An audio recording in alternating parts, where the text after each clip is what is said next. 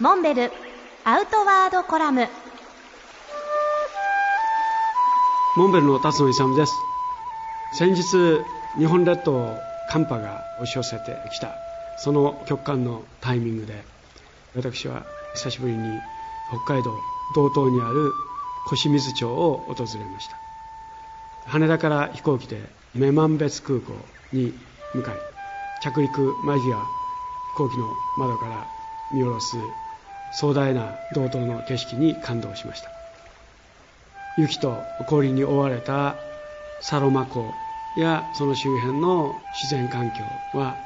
やはり北海道を訪れるのは冬だということを実感させてくれました。無論グリーンシーズンの北海道は本州とは違って気温も過ごしやすくアウトドアアクティビティにも最適であることには違いありませんが一方で雪や氷に覆われた冬の北海道こそまさに北海道の良さを味わわせてくれるのではないかと改めて実感しました。今モンベルでは小清水町を中心にジャパンエコトラックのルート整備を行いつつあります。北見や網走などオホーツクに面した市町村が連携して